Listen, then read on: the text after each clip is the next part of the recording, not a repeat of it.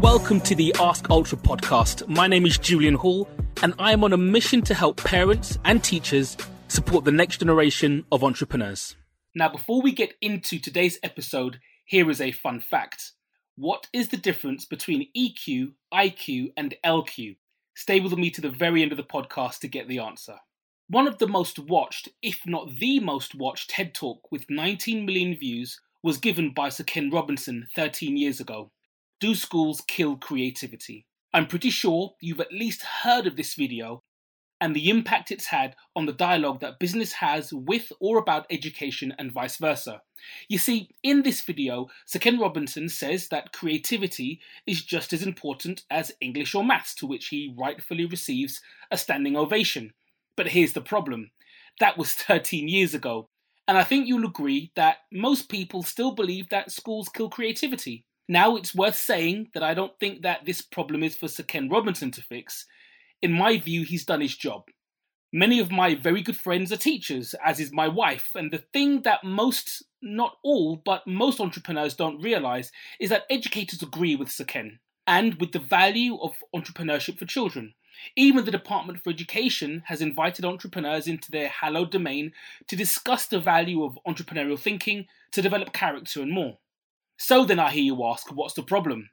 Well, a few days ago, I mentored a young budding music entrepreneur. We'll call her Sabrina via our app called Ask Ultra. Yes, shameless plug. Who said that she wants to become a professional singer and make a full time living from it. She's 14 years old currently. The problem is that she has no one in her social circles who can help her achieve that. Her music teacher in school is just that a teacher and not a business person, and so, until she was recommended to the app, was trying to figure it all out herself. Now, I can tell you similar stories of our students wanting to exercise their creative disciplines from fashion, art, writing, dance, and acting.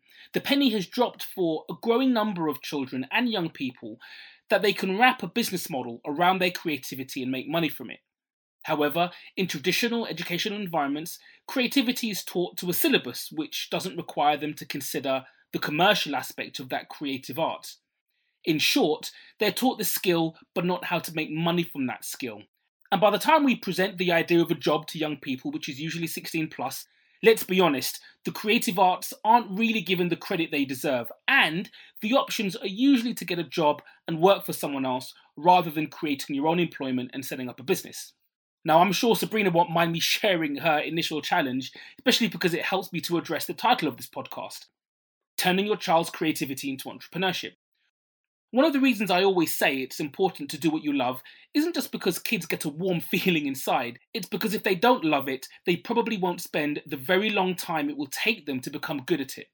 Charli D'Amelio, and if you don't know who that is, ask your kids, is the most popular person on TikTok because people love the way she dances. Now, everyone dances on TikTok.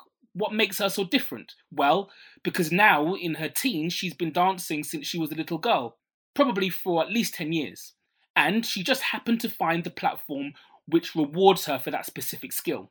Consistency leads to mastery and usually doesn't happen overnight and is something we need to help our kids understand so that they can start to have an appreciation for the long term and not the overnight success which they've been bombarded with online.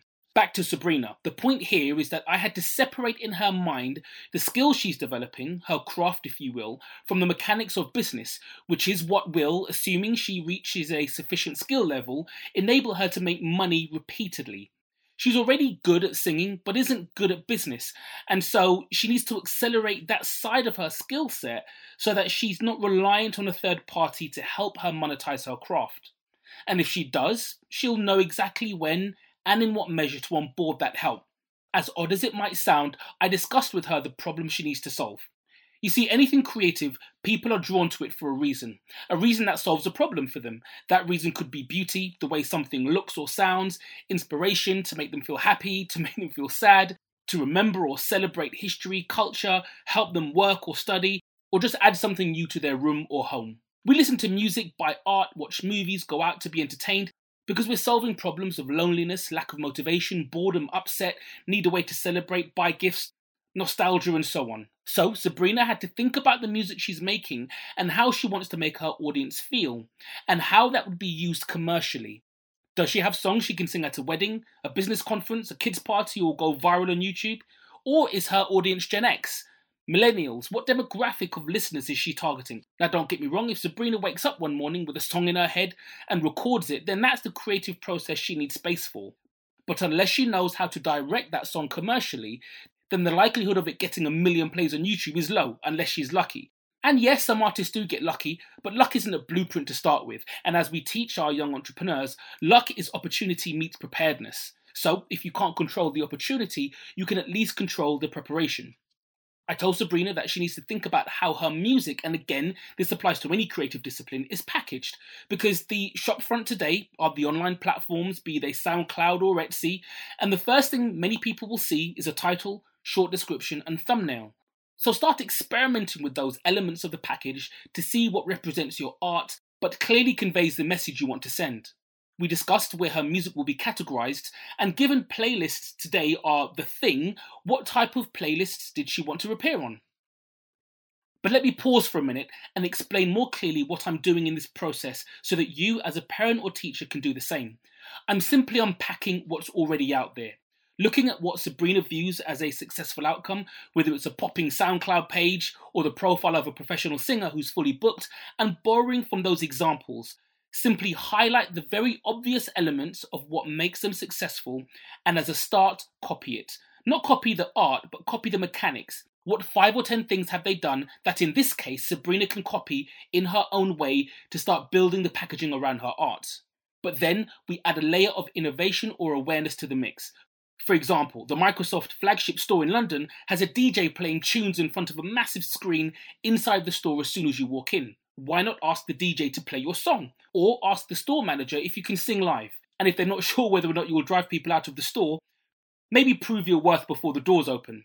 I went to a conference a few years ago at the British Library, organised by the Association of Business Mentors, founded by Kerry Dorman.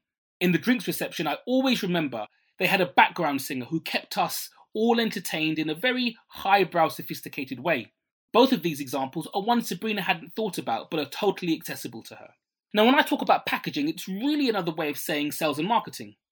The traditional creative's dilemma is usually because they are emotionally attached to the work, that they feel, not necessarily believe, that everyone should see what they're seeing and value it in the same way. But unfortunately, we all see things very differently. You might have written the most amazing story, but if the book cover isn't appealing and the marketing blurb doesn't grab me, then I'm less likely to buy.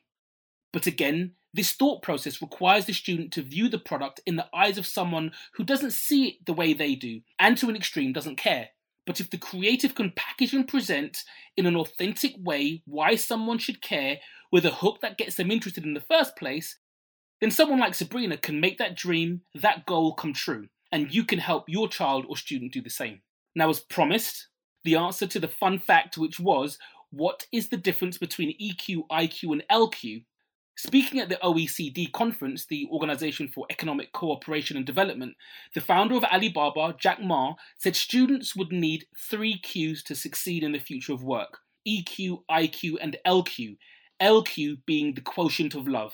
His formula isn't to focus on curriculum, but on students' capacity to love. He says if you want to be successful, you should have a very high EQ, emotional intelligence a way to get on with people. If you don't want to lose quickly, you should have a good IQ. Intelligence quotient, he added. But if you want to be respected, you should have LQ, the quotient of love, he concluded. The brain will be replaced by machines, but machines can never replace your heart. Thank you for staying with me till the end of today's episode, and if you've enjoyed this podcast, please share it with a parent or teacher who wants to support the next generation of entrepreneurs. And I'll see you next time. Ultra and out. This episode was brought to you by Ask Ultra, the entrepreneurship tuition app for kids. Available on both app stores. Try it for free.